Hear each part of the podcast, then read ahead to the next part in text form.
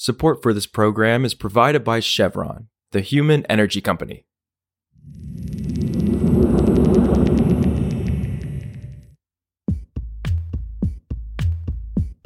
This is POLITICO Energy. I'm Josh Siegel.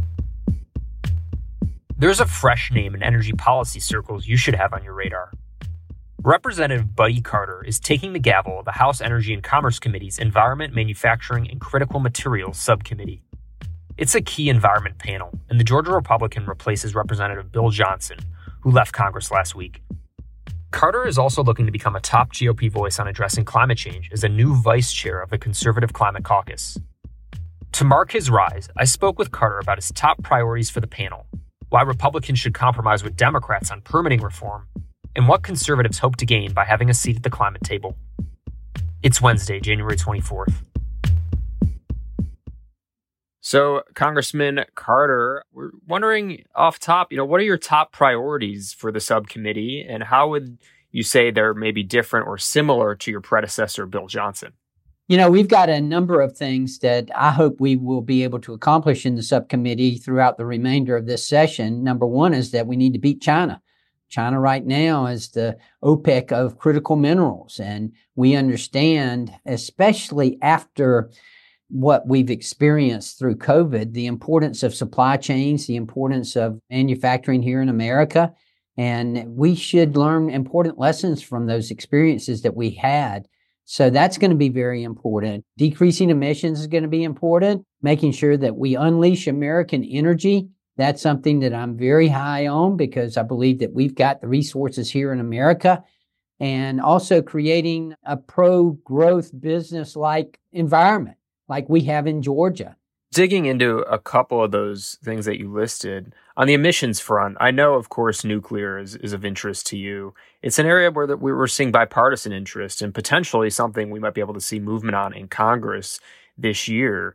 Is there anything specifically you're hopeful for that could actually become law this year? I know there's the Russian uranium ban that's been talked about, maybe easing licensing for advanced reactors. What are some things you're actually hopeful about? Well, first of all, I've got legislation that would allow us to kind of set best practices for our nuclear program and to share that with our allies. That's very important, and to outlaw us being able to buy nuclear fuels from any of our adversaries. You know, I'm very proud and, and very high on nuclear energy. In fact, I'm very proud of the fact that we here in the state of Georgia have just completed uh, and, and are about to complete another reactor, a nuclear reactor, the first in construction in this country in over thirty years, two hours north of my district in Waynesboro, Georgia. That's very important and sounds a good message there as well. There's no question that nuclear has got to be part of our future, that it offers clean baseload and reliable energy. And that's what we need. And that's why we need nuclear to be part of our portfolio. On nuclear, there have been some setbacks, though, recently, particularly with advanced nuclear. I'm sure you've followed what happened with NuScale, their canceled first project. Wondering what makes you think the industry can actually succeed in time if it is going to be something to contribute to emissions reductions, given the targets that the U S and other countries have. I do think they have had some problems. There's no question about it. But look, nuclear is extremely important. I had the opportunity to go to COP twenty-eight in Dubai. And I think that's very important for us to be there. I'll be quite honest with you. I had some tribulation at first about going because there are a lot of people in our party who believe that climate change is not real. I'm not one of them. I believe that climate change is real. And I believe that it's going to take an all of the above type energy strategy for us to address it. And I believe that nuclear is going to have to be a part of that. And I was proud to go to COP twenty-eight, and, and I'm going to go to the next COP as well, because that's where we need to be as conservatives. And we've witnessed it in other countries. I had the opportunity to travel to Europe a couple of years ago and see how they have done away with their nuclear plants and how they have stopped with using some fossil fuels. And now they've had to go back to burning coal. And that's an example of where you allow your policies to supersede your innovation. And we've got to be careful not to let that happen here in America. Yeah, and your trip to COP, it's really interesting. I know you also last week were named a vice chair of the Conservative Climate Caucus. So in involving yourself with this issue, I mean, what has been kind of the reception back home. You're from a very conservative district, and also, you know, what you kind of took away from going to COP. Well, first of all, what I took away from going to COP, that's, as I say, that's where we need to be as conservatives. And I think there were some wins there. First of all, remember where it was. It was in Dubai, an oil and energy country. And the U A E is, and, and I thought that was significant in and of itself. Secondly, at the conference, they finally have come around and said, yes, we're going to need more nuclear. In fact, we're going to probably need about three times as much nuclear as we thought at first in order to meet our emission goals. And I thought that was significant. Back home, remember, I represent the entire coast of Georgia, over one hundred miles of pristine coastline. It's my home. It's where I've lived all my life and where I intend to live the rest of my life. The environment is very important to me, just like it is very important to a number of, of different people who live down here. So I'm very proud that we went to COP. I'm very proud to, to be a vice chair of the Conservative Climate Caucus, and very proud of the work that we've done in, in making sure we have this go toward renewable fuels. One more on COP. I know, you know, you noted U A E being a host and that being noteworthy. They were, of course, party to the final agreement that came out of COP that the U S was also on, saying that should strive to transition away from fossil fuels in order to reach net zero emissions by twenty fifty. I'm wondering if you support, you mentioned the nuclear part of the agreement. Do you support that goal and, and that target? And what are your plans for the actual, the climate caucus to like help the U S move towards achieving that target if it is something you support? Well, I think that we as uh, members of the Conservative Climate Caucus need to be aware of that. And we do need to have a seat at the table. I'm not necessarily going to say that I'm in full agreement with what came out of Dubai, but there were some other good things that came out. Finally, they are beginning to stop demonizing fossil fuels and start admitting that it's about emissions, not necessarily source. And that's extremely important. And we need to remember that and remember it as we go forward, because, look, this is a, a, a big, heavy lift, but we can do it if we set our minds to it.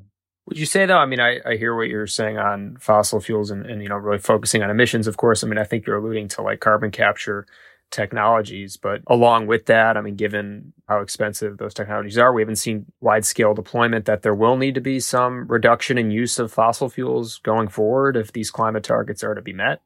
Well, there will be, but we cannot do without them. We've got to have them. They've got to be part of our portfolio. They've got to be a tool in our tool chest. That's why I believe in an all-of-the-above type energy strategy, because we're going to need fossil fuels. And you know, I've been critical of the fossil fuel industry because I don't think they've done a good enough job of telling the story of how they've decreased emissions. And I think that's very important. And it's something that the fossil fuel industry should be telling people about, and they're not. So you think they're investing enough in new technologies like carbon capture and, and others, hydrogen, or should they be doing even more of that? Well, yeah, I don't know that you can ever do enough, but yeah, I think that they're doing their part in that, and not only in trying to help with the new technologies, but in cleaning up their existing technologies as well. And you mentioned up top, critical minerals, a priority. I think that comes up in context also with broader permitting reform. I mean, that's something I think both parties want to. Critical minerals are interested in making it easier to mine here, potentially. Aspects of the Democratic Party, too, want to see that, you know, processing, kind of bring onshoring a lot of these supply chains. So, yeah, I mean, how do you see that maybe fitting into to broader permitting reform? And I guess what are Republicans, I mean, if you do think permitting reform is potential this year in an election year, like what are Republicans prepared to like give up there, right? I mean, it's we know Democrats want something on transmission. Like, do you think there's a possible deal here?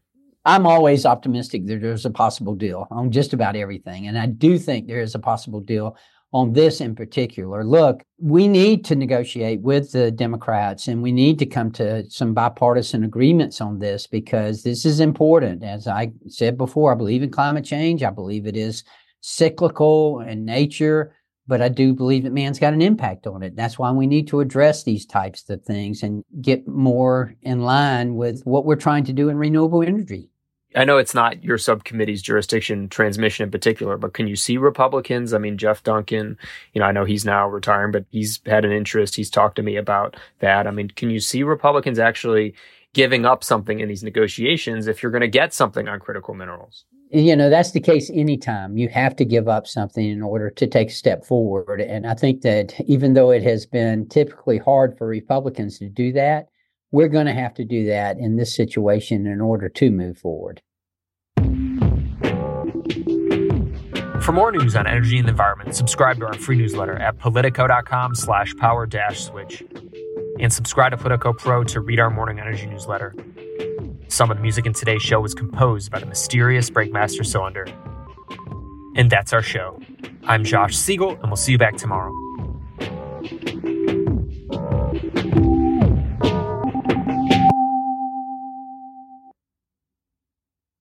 Support for this program is provided by Chevron. Chevron is taking action to keep methane in the pipe.